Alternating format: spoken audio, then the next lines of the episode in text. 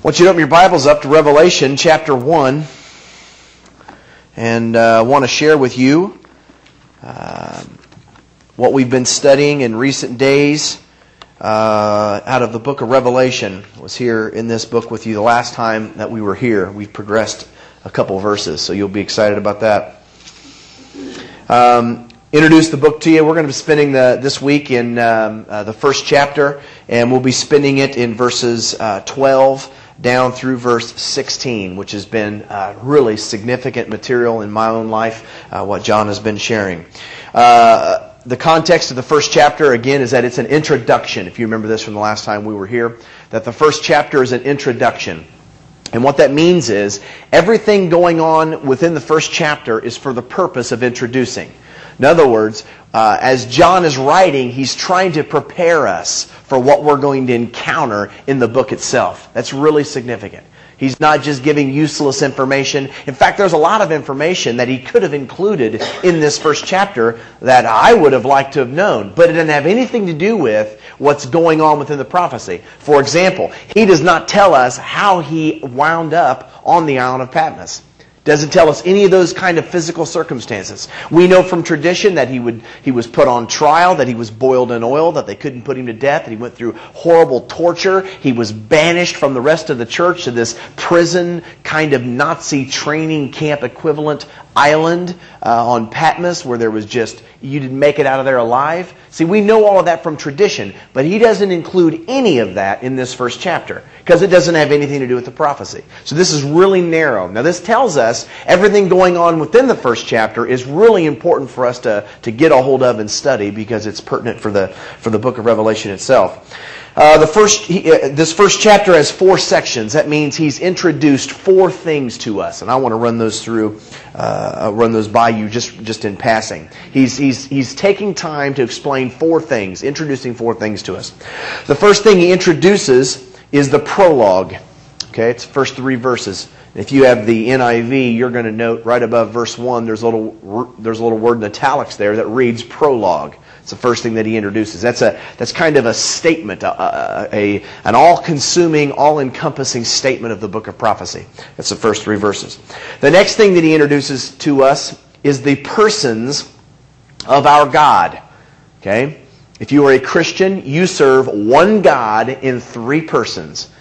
And his name, uh, or, or, or, those three persons, are Father, Son, and Holy Spirit. And he introduces those to us in verses 4 and 5a. Okay, there's a break there, a little paragraph break. So you have the prologue and the person section. Uh, verses 5b down through the end of verse 8 is the praise section. And that is uh, giving us uh, John's response to this person uh, who uh, is working and moving and acting in the book of Revelation, bringing about this plan uh, for our redemption. And, and John just bursts forth in praise. And praise is a really significant aspect of the book of Revelation. And so he gives a whole section on that. Verses 9 down to the end of the first chapter is the Patmos section. So you have the prologue, persons, praise, Patmos. Okay. Verses 9 down through verse 20 is the Patmos section. And, and this is uh, covering the situation in which he was in uh, when God comes, when Jesus comes and calls him uh, to write down everything that he saw. Within this Patmos section, verses 12 down through verse 16 is focused on Jesus. Here's how all this unfolds. Uh, in verse 9 of the Patmos section, John's talking about, uh, he's using all this community language. He's writing to these seven churches, expressing what they're going through, he's been going through. And that's what he talks about in verse 9. In verses 10 and 11, he expresses this call. In fact, that's what we looked at last night with the teens. Uh, there's this, this unique calling that he receives uh, to write down everything he sees concerning this prophecy. Um, in verses 10 and 11, we learn that he's uh, on this unique day on, this, on the island of Patmos. He hears this voice uh, behind him, which says, Write on a scroll everything you see and send it to the seven churches. So he turns around in verse 12, and we have a lengthy description of who he sees, which of course is Jesus. And that lengthy description is given from verse 12 down through verse 16. Okay, verses 17 through verse 20 is uh, kind of an, interpreta- uh, an interpretive uh, and commissioning little section there. But I want to spend this week with you in verses 12 down through verse 16, which is looking at this lengthy description of Jesus. It's really significant.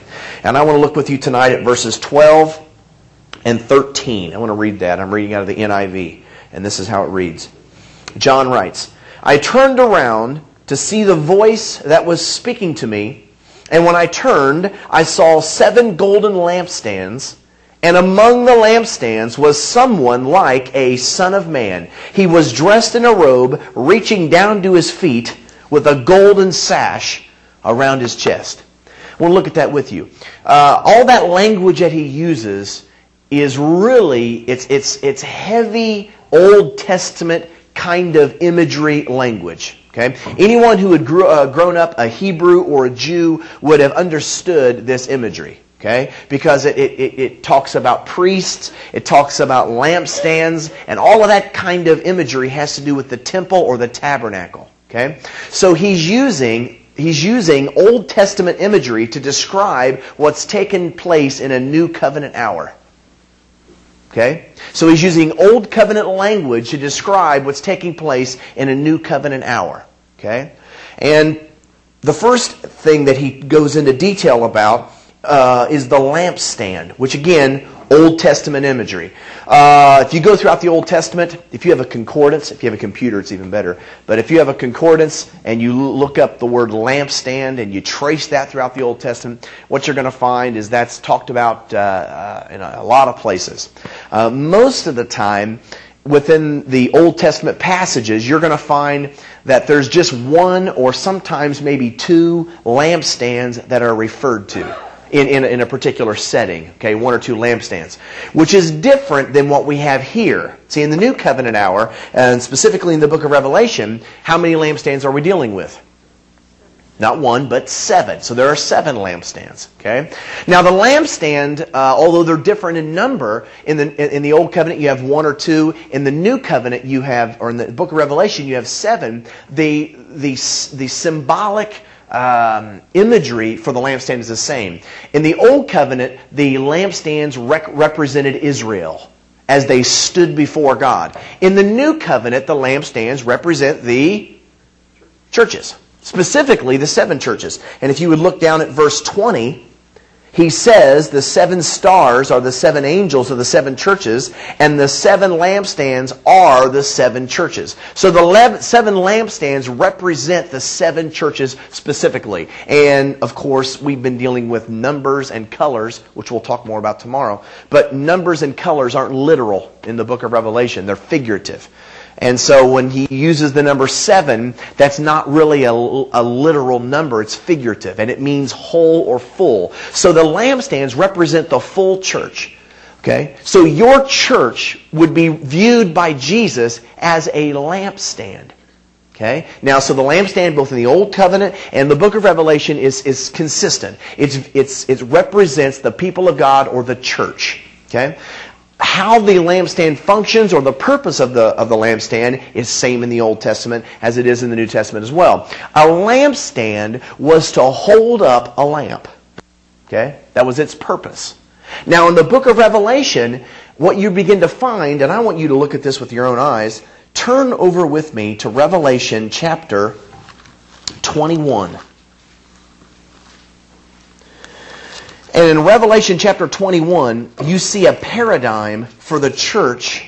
And you know what I mean by paradigm. It's, it's how things work within the body of Christ. It's, it's how God has ordained the church to function.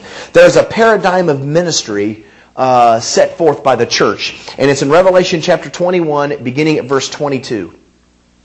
John is seeing this new Jerusalem being, uh, being lowered down out of the heavens, and he's, he's describing that. In verse 22, he says, I did not see a temple in the city, because the Lord God Almighty and the Lamb are its temple. So the temple is God. He is our temple. Okay? The city does not need the sun or the moon to shine on it, for the glory of God gives its light, and the Lamb is its lamp. So here's the purpose. The purpose of the church, the church is the lampstand, which holds up the lamp which gives the light.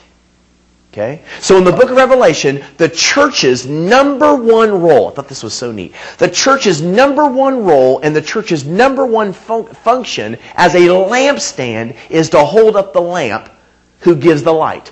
So our number one ministry, our number one function as a body of Christ is to hold up the lamp who is Jesus. And He is the one that gives the light. See, He is the light of the world. And we're to hold Him up.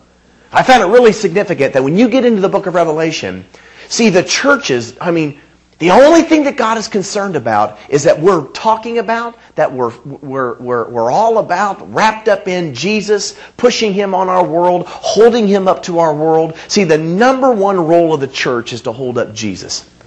Okay? That's the ministry of the church. See, the ministry of church is not a financial thing. I found it really, uh, really significant that God doesn't really care about the details of the church. I don't think He has a preference on worship, personally. I don't think He has a preference on location, demographics. I don't think He cares what your building looks like. I don't, I don't think He cares if you have diet soda in the sanctuary. I don't think He cares. I don't think He cares about that. I don't think He cares what you wear to church. Okay, I won't bring that up anymore. Um, I, don't, I don't think he cares about that stuff. See, the number one function and ministry of the church is to hold up Jesus. That's the role. Let me give you a couple examples of this. We're looking at this, of course, when Jesus, or excuse me, when John turns around, the first thing that he sees is he sees Jesus among seven golden lampstands. Okay?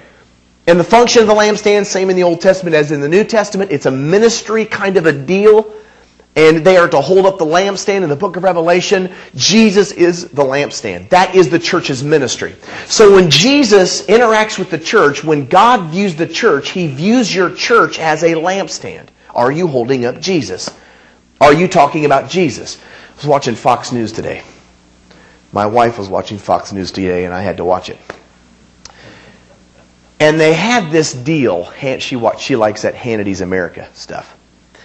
And he was doing this series on beyond belief or something. And over in the Midwest, uh, upper Midwest, and I don't even know what you are, but uh, upper Midwest, especially in Indiana and Michigan, the housing market is horrible. And so what people are doing, and it made it to Fox News, is house, houses aren't moving. They aren't selling. So in order to do that, people are buying, you can get a kit of Saint Joseph, the, the father of Jesus, the earthly father of Jesus. You get Saint Joseph, and you go out in your yard, you dig a hole, you have this kit, you dig a hole, you bury Saint Joseph in your yard, and he will help you sell your house. He'll help you sell your house. And so people are putting their faith, putting their, they're leaning on, they're trusting on Saint Joseph. Now, the issue isn't about whether or not Joseph is bad or whether he's good or what. It's just, see, Jesus gets lost in all of that. I mean, I mean, really. He gets lost in all of that. See, Jesus gets lost in coming to church on Sunday. Jesus gets lost in, I'm not bad. I tithe. I don't smoke, drink, or chew, or go with girls who do. I don't lie. I don't have sex before marriage. I dress right. See, what if none of that means anything to him? The only thing that matters to him and the focus of the church is that we're all about him, we're lifting up him, we're wrapped up into him. See, that's the ministry of the church. Now, to show you that's true, one of the number one critiques of the very first church listed in chapter 2 of course, uh, uh, John says he turns and he sees Jesus walking among these seven golden lampstands. Well, then Jesus addresses each one of those lampstands in chapters 2 and 3. The first one that he addresses is Ephesus, which tradition tells us is probably the largest church in this area. In fact, probably was the mother church of all these sister churches. Okay? That the other churches were birthed out of this church. It was the platform by which this was happening. Tradition suggests that. One of, the that one of the things that Jesus says to this church is even though that it's the biggest, the brightest, the best, that kind of a deal, he says, you have forsaken. Verse 4, listen to what he says. He says, I hold this against you. You have forsaken your first love.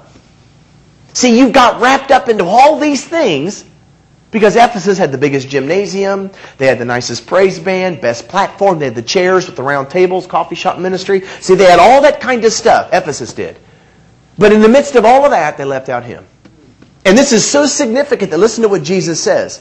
Remember the heights from, verse 5, remember the heights from which you have fallen and repent and do the things you did at first. If you do not repent, listen to this. If you do not repent, I will come to you and remove your lampstand from its place. What does that mean? Well, he's going to come and take away your ministry. You can still meet together if you want to. Doesn't say he's going to uproot the whole church. You can still meet together. You can still gather and sing songs, have preaching, have special special music. You can still have feedings to the community. So you can do all that, but I'm not showing up. I will take away your ministry. Because how Jesus sees the church is our number one focus, our number one function is to lift up Jesus. That's phenomenal. So when John turns, the first thing that he sees in our passage is he sees Jesus that's in the midst of seven lampstands, okay? Which is imagery from the church. So literally, when God views your church, see, I believe how he judges everything, how he sees everything. See how he interacts with your church and, and how he speaks to your church. It's all with ministry kind of eyes. He's, I don't think he judges us on terms of, in other words, I don't think we're going to get to heaven and, and God's going to say, wow, you did great, but you only ran 100. This church ran 25,000. I don't think he sees it that way. Biblically. I mean, there's nothing wrong with running 25,000. My check would be better, for one. But um, the big deal is, is that he's not concerned. That was a joke. Um, the big deal is, is he's not concerned with numbers, man. He's not concerned with numbers. See, are you lifting up Jesus? Number one ministry. Now, of course, when he's talking about the lampstands, uh, he moves on to Jesus being in the midst of those lampstands. And he begins to describe him. He says, I turned around to see the voice that was speaking to me, and when I turned, I saw seven golden lampstands. And then he says this Among the lampstands was someone like a son of man Okay? I'm going to get to that in a minute. But he describes this Son of Man, and he says, he's, which we know is Jesus uh, from later on in the passage. He's dressed in a robe, reaching down to his feet with a golden sash around his chest. Uh, there's two possibilities that this could be. Okay? It is a sign of either royalty or the priesthood. It really could be either one. Okay? So what John could be describing is uh, someone in kingly attire or someone in priestly attire. It could go either way. Due to the context of the passage, we're dealing with a priest because kings did not deal with lampstands.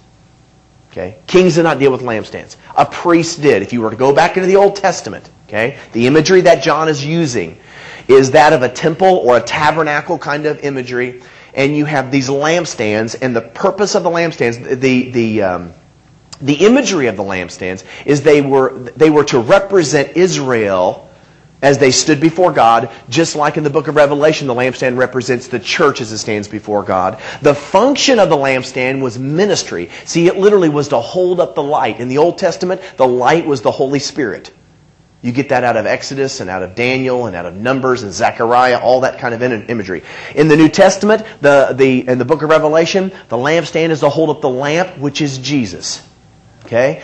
Now the priest, okay, was the one who came and tended the lampstands and the lamps. They would make sure that the lamps were full with the right amount of oil, that the wicks were trimmed, all of that kind of deal. That was the old covenant uh, old covenant imagery. When you come into the book of Revelation, there's a little bit of a problem. Because see Jesus as the high priest presented in our passage with the with the priestly attire, see he doesn't see he doesn't trim the lamps. He is the lamp. So he doesn't see he doesn't fill the oil, which is the Holy Spirit. See, he's he's filled with the oil. See, he doesn't trim the wick. See, that's he is the lamp. And in our passage, it seems like Jesus is really, really concerned. Are you with me? He's really, really concerned about the ministry of the lampstands. See, the lamp, he's the lamp. So Jesus is constantly among, in the language that's used in verse 12, when it says, uh, or verse 13, and among the lampstands, that's a, that's a present participle, which means he's continually among. He never leaves. He's always there. So when he's always there among the lampstands, see, his entire focus is not on the lamp because he's the lamp. It's on the lampstand as if, are you lifting me up? See, that's your purpose. Are you lifting me up? So he's really concerned with the lampstand deal. Okay? He's really concerned with the lampstand. Now, uh, I've been playing around with writing, and I was hoping to have the book almost done by January, and I'm way behind. But uh, I found writing difficult. I thought writing would be a piece of cake because preaching is a piece of cake. You just stand up and talk a lot. no, it's more than that. But uh, it came fairly easy for me. But writing is altogether different than speaking and certainly preaching. In fact, um, I got an have like two or three editors, and they all hate me.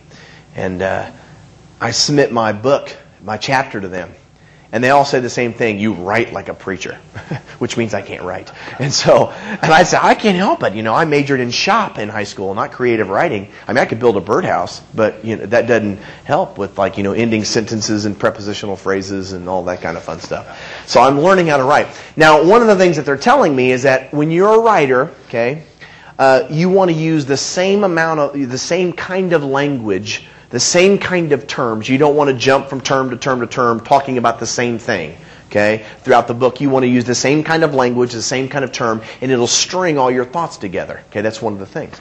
So as I've been practicing that, I pick up where people who, other people who write don't do that. Did I say that right? I pick up where other people are writing, I watch how they don't do that. They don't apply that principle. And one of the places that I'm finding where that principle is lacking is in Scripture specifically in the book of Revelation. See, the whole paradigm of ministry in the book of Revelation, how God views us, is that we are a lampstand who holds up Jesus, who teaches about who God is.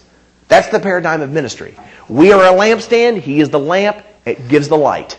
So that would be the language that it would use throughout the whole book of Revelation. Now, in our, the beginning of the very book, we know that we got that from Revelation chapter 21. It's talked about throughout the whole book. In the first chapter, we have the talk of the lampstand. But instead of the lampstands holding up a lamp, he inserts this phrase, Son of Man.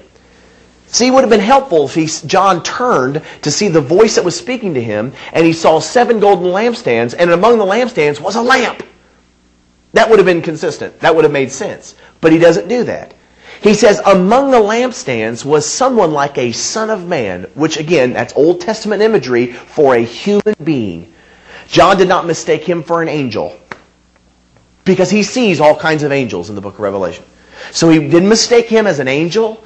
He wasn't a ghost, wasn't a spirit, was an apparition. He says, when I turned, it was like I saw a man a human being walking among the seven golden lampstands. He uses the word like because he's never quite seen one like this. Never seen one like this. Okay? This is wow. This is resurrected Jesus, resurrected Lord kind of human being. But he's a human being. Now, Jesus, now get this. Jesus, that's really strong in the passage. Jesus is presented as a man because he is the high priest, okay? He is the priest that's serving in the temple in the heavenlies. See, he is tending the candle, the, the, the lampstands. See, he's tending, he's speaking to the churches. See, his ministry is to the church. And he, the, the language of Son of Man, it's, it's our kind of language. See, as you and I are sons of men, he is a son of man. So Jesus is able to critique, he's able to minister to us as the priest was able to minister in the Old Testament to the lamps and keep them all running. Jesus is able to do the same thing to us primarily in the passage because he was one of us. That's really important. See, Jesus is able to minister to you in the church because he lived like you lived. One of the things we're finding, this is real big. One of the things I'm finding in the church and it's difficult to talk about, but it's it's almost when you when people talk in the church, not the world. In the church, people tend to refer to Jesus or talk about Jesus like he is an alien. I mean, really. Uh, they talk about him like he's superhuman. Uh, they talk about him like he lived in a way that you and I can't live. Okay? they tend to talk about him uh, as being God. Jesus is, was, and always will be God. But Jesus was God who came down and was born like you and I was born. And identified with us. This is big for you, for you teens. This is big for me. Jesus literally came and limited himself to live as you and I lived. Jesus came down and took on emotions, which God does not have.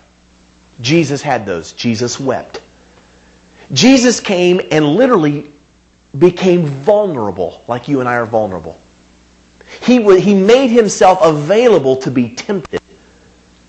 And God can't be tempted. So Jesus came and suffered like you and I suffered. Jesus came, it's a big one. Jesus came and lived as a man requiring sleep. He aged like you and I age. In other words, Jesus came, and we know from Scripture that he was born without sin, which is a relational issue between God and himself. There's no sin in between he and God. But he was born in a sinful body. In other words, he was born in a sin scarred body. He wasn't born Superman. He aged. He got tired. He felt pain. He woke up in the morning and goes, Oh, my aching back. Probably. Um, see, he had all of that kind of stuff. Um, there were certain things. See, he's a son of man. See, he came and lived the way that you and I lived. And see, all the things that would differentiate himself from us, he, he left aside. In other words, however, whatever would make him different than you and I, he said, I'm not going to I'm not going to have that. Um, there are three things that are seem that seem to be always talked about when you describe God in the in the in the Bible. There are three certain qualities. We we talk about them as these omni qualities. They're omniscience, omnipotence, and omnipresent. Okay, God has those. The man does not have those. God has those. Okay, and we, you probably, if you've been around church long enough, you've heard them. Um, the Bible talks about God as being omnipresent. Which means what? God is everywhere at the same time. Okay? God is everywhere at the same time. As a man, Jesus did not have that. If he wanted to identify with you and I, Jesus could not have that. He had to be nailed at one place at one time. If he wanted to go from Galilee to Judea, he had to foot it like you and I foot it. There is nowhere in the Bible where Jesus tells his disciples, hey, we're going to go to Galilee. And I'm already there. That's not in the Bible. He had to foot it there. In fact, we have one record in John chapter 4 when he was going from Judea back up to Galilee and they passed through Samaria and he's so wore out he has to take a break. He was tired. Jesus was not omnipresent. He was still God, but he was God that came down and became the incarnate man. He took on the limitations of flesh. Uh, he was not omniscient. Jesus did not know all things. He had to rely on the knowledge that you and I rely on. In other words, hey, how, how do I know and how do I perceive? Through discernment and revelation of the Holy Spirit, Jesus did the same thing. And one of the plain examples of that in Scripture is where the disciples ask him when he's coming back. And what does he say? Beats me. He says, Not the, the angels do not know, nor any man, but only the Father. I don't even know, he says. Matthew chapter 24. Jesus was not all powerful. In fact, the miracles that he did, I want you to turn over with me. And I want you to see this for yourself if you'd be willing. I want you to turn over with me to uh, the book of Acts, chapter 2.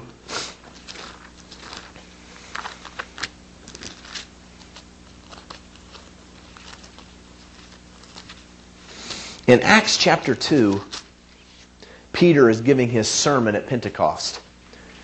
And he's talking to the crowd about Jesus and who he is. You think I'm. I've had people come up to me. I had a lady come up to me at uh, Muncie First Church of the Nazarene, and a sweet lady. And she says, Everything you said was right, but all of it bothered me. And I said, Well, that's, that's odd. How do you work through that? She says, It's right, but I don't like it. what's, what's that mean? You know? She says, Because I grew up all my life believing the opposite. And I said, You think I'm aggressive? Listen to how Peter talks about Jesus. In Jesus' sermon, or in, in, Peter's sermon, in the opening statements, he doesn't mention at all that Jesus is God. Never even mentions it. Does he believe it? Obviously he believes it. He says it. You're the only, you're the Son of God. He believes it. But hey, that doesn't mean that he wasn't a man. Listen how Peter says it in uh, chapter 2, verse 22. Listen, this is incredible. Men of Israel, listen to this. Jesus of Nazareth was a man. He was a man. He was a son of man. He was a human being. He had emotions like you had emotions that had to come underneath the authority of the Holy Spirit. He had a sex drive that had to come underneath the authority of the Holy Spirit. He had aspirations. He had dreams. He had all the kinds of things that you and I have. And lived a life in absolute total obedience to the Father. And demonstrated how you and I are to live. See, if you and I looked at Jesus and said, well, yeah, he was sinless. Yeah, he was a man just like me, but he was God. So, I mean, hey, he's God, so who can be God? That would be an excuse for you and I. But if he came and lived the life that you and I were supposed to live out of the same resource that we have at our fingertips, this is what he says. Listen to this. Jesus of Nazareth was a man, get this, accredited by God to you by miracles, wonders, and signs, which God did among you through him, as you yourselves know. Hey, how did all the miracles take place? God. As God moved through Jesus, Jesus wants to move through us. Which means Jesus walked around the world and his number one ministry was to hold up the Father. You and I are lampstands which are to walk around the world and hold up him. In Revelation chapter uh, 11, you have the two witnesses that show up in Jerusalem and preach. In that passage, Jesus calls them, they, or the angel, uh, uh, John is seeing them and he says, Who are they? And the angel says, These are, the, these are God's lampstands. Which means, what's their ministry? They go in the middle of Jerusalem and hold up Jesus for three days. And anyone says anything, anything to them, boom, they catch on fire. Wouldn't it be great? It'd be awesome. You'd never fall asleep in church again. Poof, ball of smoke over there. But their number one ministry is to hold up Jesus. So now put this together in the passage. John turns around and he sees a man just like you and I, okay, whose ministry on this earth was to hold up the Father. And he's able to critique and minister to the church because as the church is to hold up Jesus, he held up the Father. And he's able to help us in every possible way. See, he's able to minister to us. In fact, the New Testament is really strong, I found, that the New Testament is really strong about how we are weak. He himself suffered in that weakness. You'd say, what do you mean Jesus suffered in that weakness? Do you realize that just like you and I make mistakes, Jesus made mistakes? Jesus never sinned, but there's a difference between sin and mistakes.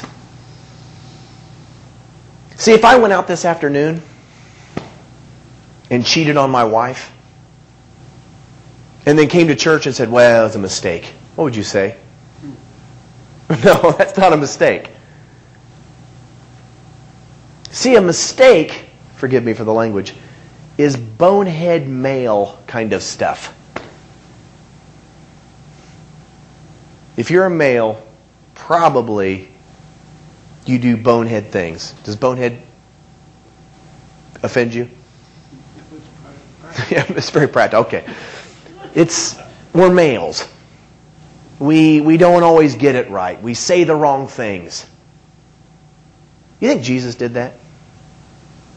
Is it okay to say that Jesus was a so let's don't use male. Let's use teenager. Everyone would agree that teenagers at time to time do bonehead things. Would you agree? Except you four. The rest of them. Teenagers do things without thinking. You think Jesus did that? He was without sin, which is a motivation. But you think he ever just. Look with me at Luke chapter 2, real quickly.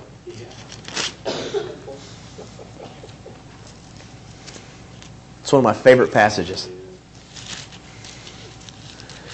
My uh, cousin is 12. Not my cousin, excuse me. My nephew is 12. And he's maturing, he's starting to grow up, but he's just, he's a bonehead, man. He does things without thinking. And you think, why don't you think? He's 12. He really is 12. Jesus is 12. it's an interesting story. You know how the story goes. Uh, Mary and Joseph come down with a whole group of people from their town, worship at the tabernacle. Okay, worship the temple for the Passover. Passover ends, the whole group gets together, they head back. Somehow Jesus departs from the company, slipped into the temple, got carried away. Not bad, not evil, responding to the Father, wrapped up into the Father. Just wow. Not thinking, as a 12 year old doesn't think, but hey, wrapped up and not sinning. Family leaves town. And due to the language, you realize it wasn't that it wasn't that they were bad parents and left him. He deliberately went into the temple and stayed behind. Listen to the language. Verse 41, chapter 2. Every year his parents went to Jerusalem for the feast of the Passover when he was 12 years old, uh, meaning every year. In other words, he was familiar with the whole deal. Uh, when he was 12 years old, uh, they went up to the feast according to the custom. After the feast was over, while his parents were returning home, the boy Jesus stayed behind in Jerusalem. see, notice the language. They didn't leave him, he stayed behind. It's really important grammar. But they were unaware of it. Thinking he was in their company, they traveled for a day. Then they began looking for him among their relatives and friends. So one day out, can't find Jesus. Making hot dogs, Jesus is not picking up his hot dog. So they spend how many, they go out one day, so how many days they come back? One day. Verse 45. When they did not find him, they went back to Jerusalem looking for him. And after three days, they found him in the temple. So one day out, one day back, three days. A week. Can't find Jesus anywhere. Probably rushed to the temple. Pray. Can't find the boy. You know, it'd be bad to lose the Messiah. That wouldn't be a good thing. So, verse 46 After three days, they found him in the temple courts, sitting among the teachers, listening to them and asking the questions. And of course, 40, verse 47 tells us how uh, just astonished, how just they were blown away by his insights. Listen to verse 48. When his parents saw him, they were astonished. Now, that's not like, wow, isn't this neat? That's not that word astonished. That's the kind of thing that if you're a teenager you drop them off the church, they show up a week later at someone else's house. It's that kind of astonished. That's what you're feeling. His mother said to him, Why have you treated us like this? Your father and I have been anxiously searching for you. And of course, Jesus is, Why were you searching for me? Didn't you know I had to be in my father's house? And most translations leave out in the Greek where, where Mary says, "Father's house, my foot, you're grounded." That's uh, that's in between. That's in between verses 49 and 50. Verse 50 says, "But they did not understand what he was saying to them." Now listen to this. Then he went down to Nazareth with them and was obedient. The Greek word there for was is the Greek word ginomai, which is not translated was, it's translated became. So they went, he went down to Nazareth and became obedient. In other words, he wasn't living in sin. He was all wrapped up into the Father and got carried away with that and said, Oops, sorry about that, got carried away. And then responded to his parents. He became obedient to them, and listen now it goes on. But his mother treasured all these things in her heart. And Jesus grew in wisdom and stature and in favor with God and men. He grew.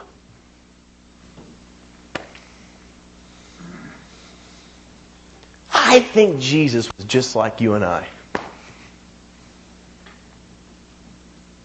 He never said no. I was at a church and I preached this, and a lady came up to me and talked to me about her eight year old who one of the kids in her class had to walk home after Wednesday night church, which is about a mile. And she was so distraught that this girl would have to walk home, she just thought that it was the Christian thing to do to walk home with her. Mom says, What do I do? Do I spank her? It was a great heart thing. It was a bonehead, bonehead kind of activity. But as my love for Jesus, I got carried away and I didn't think about the response. I didn't think about the.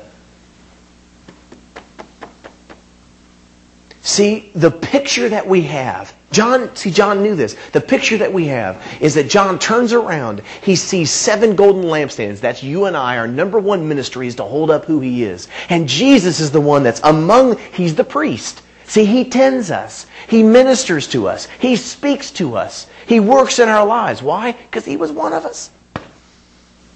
So I believe what that means is the number one thing that Jesus is going to talk to you and I about are not the mistakes kind of stuff. I really don't think that's what he's concerned about. See, I think the number one kind of thing that he's going to talk to us about in our life and in our church is where are you not lifting me up? See, where are you not talking about me? Where do you not look like me? Uh, Rick and I were talking about this on the way up to uh, on the way up to uh, the teen uh, lock-in, and I had probably in the top three or four spiritual experiences of my life this last Christmas. And it had to do with what Jeremiah looks like when he gets out of the pulpit. I'm on the road 50 weeks a year. When I get out of the pulpit for those other two weeks, I don't know what to do. And I've struggled with that. And the Lord's really convicted me, really convicted me about that. Because it's not like I run out and, and, live in this raging, sinful lifestyle. It's just on the road, I'm all about lifting Him up. When I'm off the road, we have such a, a purposeful, I mean, just pulling away from and that I found myself not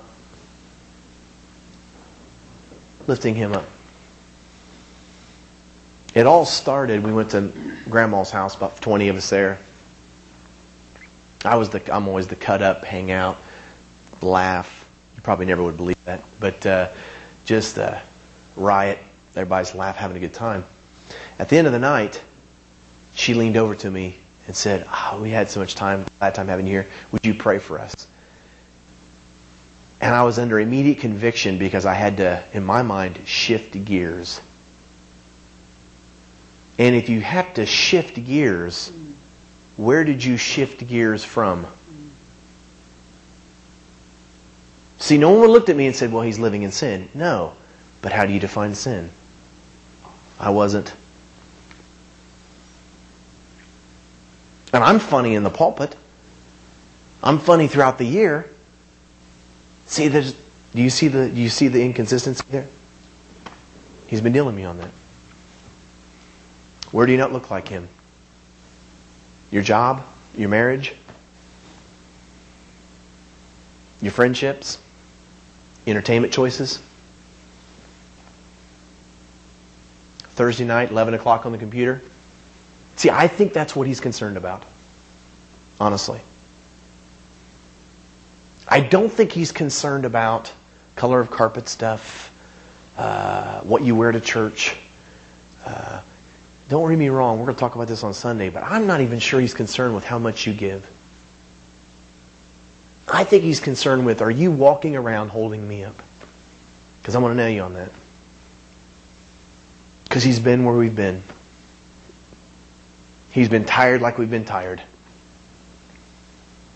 He's been hungry like we've been, he's been tempted like we've been tempted. Forgive me. He's made bonehead mistakes like you and I have made bonehead mistakes. I believe that. The book of Isaiah says there was no beauty nor majesty to attract us to him. Nothing in his appearance that we should desire him. He wasn't the best looking, hit the softball the hardest. That wasn't The number one thing about him is he just, wow, lifted up the Father. Jesus, we love you this evening, and uh, I'm really taken with what John saw.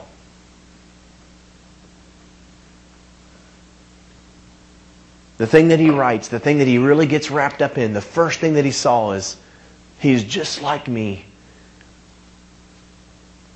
He was a man, a man wrapped up, though, in ministry, holding up the Father. I want to give you, Jesus, permission to do what you want to do tonight in my life, which is what you're doing in the book of Revelation. You want to tend me. You want to, I believe, even rebuke me. You want to caress. You want to hold. You want to guide. You want to lead. See, you've been where I've been. You've lived where I've lived. And you've been speaking to me about holding you up to your world. You haven't been speaking to me about, you know, performing. You haven't been speaking to me about how well I do this or how well I do that. See, you've been speaking to me about holding you up. See, what am I talking about? What do I get excited about? What am I driven by? What is my mind filled with? I, I, I don't think you want me to vacation from that.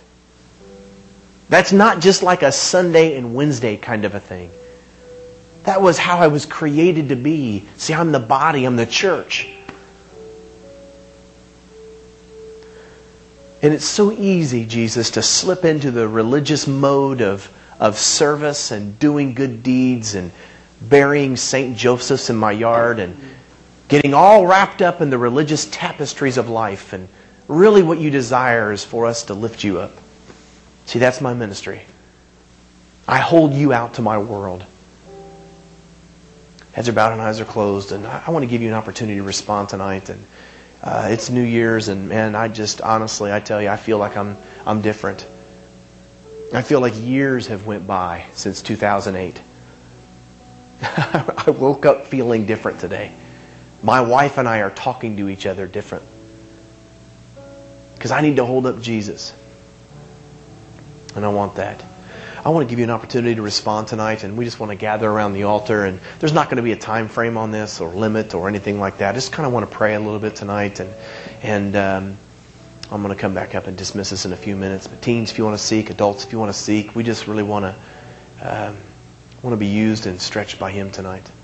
Uh, Father, we want to gather around the altar this evening and speak to you and, and have you speak to us and give you opportunity to just shape us. Uh, we want to be the lampstand that holds you up to our world. Uh, we want to be the kind of church that's not concerned with the peripherals of uh, big steeples and and uh, nice large parking lots and gymnasiums. And all those things are wonderful, but uh, we want to be the kind of church that holds you up. Uh, you're our banner. You're our theme. You're our song. Seems like we talk a lot about holiness in the Church of the Nazarene, and of course, Jesus, uh, you are holy. But I, I don't want to talk about holiness. I want to talk about Jesus. You are my holiness. You are my banner. You're my, see, you're my song. We want to get wrapped up into you, a holy God. And we give you all the praise tonight. Speak to us.